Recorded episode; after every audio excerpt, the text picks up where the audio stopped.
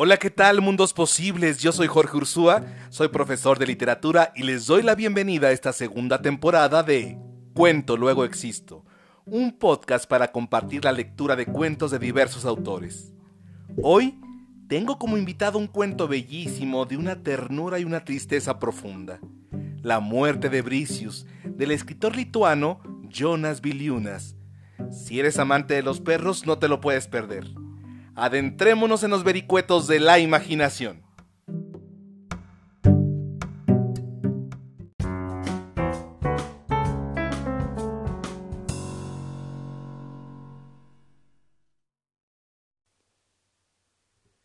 La muerte de Bricius, de Jonas Viliunas.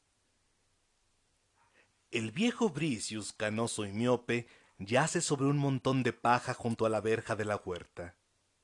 Aún ve, pero como a través de una niebla. A menudo no reconoce ni a los de casa. También para él es dura la vejez. Todo el mundo lo ha olvidado abandonándolo. Se da cuenta de que ya no lo necesitan para nada. Trata, sin embargo, de ser útil en lo que puede. Aunque no oye bien y las pesadas pestañas hacen que se le cierren los ojos velados, se sacude el sueño y escucha. Se queda adormecido. A través del sueño oye un rumor. Parecen pasos de un extraño. El viejo Bricio se levanta pesadamente y se pone a ladrar con voz ronca y soñolienta. Oye tú, idiota, a ver si te callas. ¿No ves que soy de casa? le grita una voz conocida. Avergonzado, Bricius contra el hocico emite unos sonidos quejumbrosos como pidiendo perdón, y encogiendo el rabo vuelve a enroscarse en su lecho. Ya no es la primera vez que sus sentidos lo engañan y lo avergüenzan. A menudo, estando echado dentro de la casa, sueña con ladrones o lobos a los que perseguía antaño cuando era joven. Le parece que tiene de nuevo ante sí a aquellos enemigos, Levanta su vieja cabeza y asustado se pone a ladrar. Pero no son ladrones. Por todos lados oye reproches. Oye tú, viejo, te has vuelto loco. Avergonzado, Bricius no sabe dónde meterse. Se levanta y con el rabo encogido se echa debajo de un banco.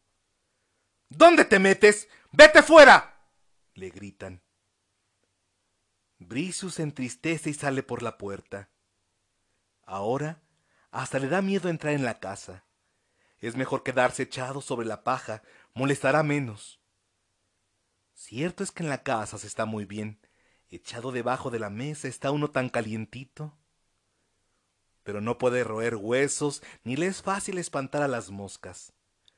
También aquí compadeciéndose de su vejez, le traen a veces un plato de sopa y cuando no lo hacen, al sentirse hambriento, Bricius va a buscar comida. Antes ni siquiera hubiera mirado alimentos de esta índole. Así va penando Bricius en su vejez. También él ha sido joven y fuerte, y entonces todos lo querían. No podía librarse de la gente, los niños jugaban con él y lo enganchaban con el tronco. Bricius no se enfadaba, aunque a veces le pegaban sin motivo alguno. Sabía que los niños eran pequeños y débiles y que aún no discurrían mucho. En la casa todos lo llamaban y le daban pan. También lo llevaban a cazar. El amo no le escatimaba el requesón con tal de que no se apartase de la casa y cuidase del rebaño. Siendo viejo ya, cuánto hacía reír a los pastores. A veces le ponían una gorra en la cabeza y uno de ellos se escondía. Luego soltaban a Bricius para que lo buscase. Siempre lo encontraba. Aunque se hubiese escondido a media legua de allí, hubiese trepado a la copa del abeto más alto. Seguía las huellas del pastor, husmeaba el árbol y alzando el hocico se ponía a ladrar. No se quitaba de allí hasta que bajaba el pastor. Al verlo descender daba saltos sin poder contener la alegría. Corría con la lengua fuera hacia los gañanes y tan pronto los miraba a ellos como susurrones, sabía que necesariamente le sacarían de allí un trozo de carne o una corteza de pan.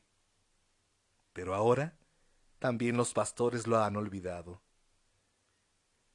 El viejo Bricius yace sobre un montón de paja y está soñando. Sueña con los patos salvajes que está cazando su amo y que él, Bricius, le saca del agua. ¿Qué cantidad de patos hay? y qué cebados están. Bricius abre los ojos y bosteza.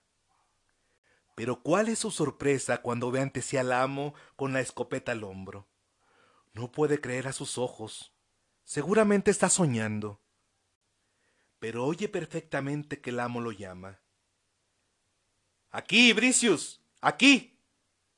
Probablemente se burla de él. ¿Pero por qué?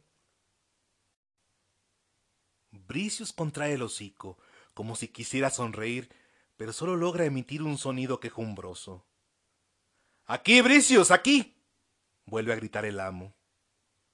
Bricius se levanta de mala gana y le sigue, no como antes, cuando era joven y alegre, sino con el rabo encogido, triste y como si se sintiera culpable. El amo va hacia los prados, más allá del granero, y volviéndose sigue llamando. Aquí, Bricius, aquí. El amo se detiene a la entrada del bosque.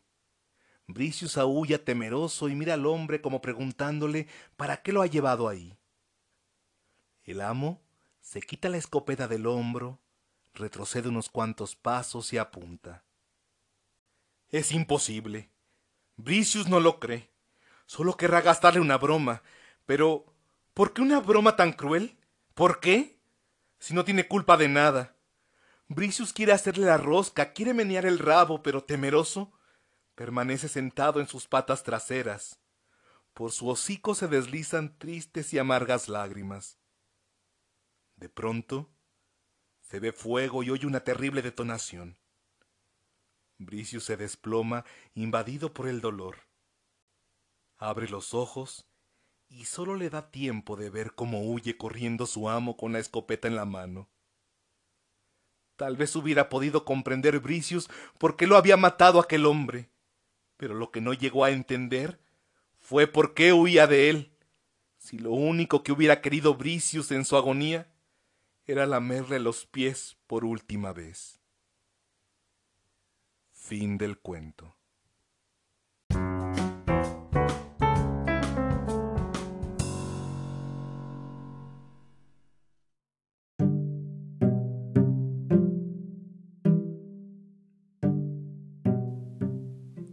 Gracias por acompañarme en este extraordinario viaje literario. Si te gustó este podcast, te invito a que lo compartas. Sígueme en redes sociales, en Facebook e Instagram como Cuento Luego Existo.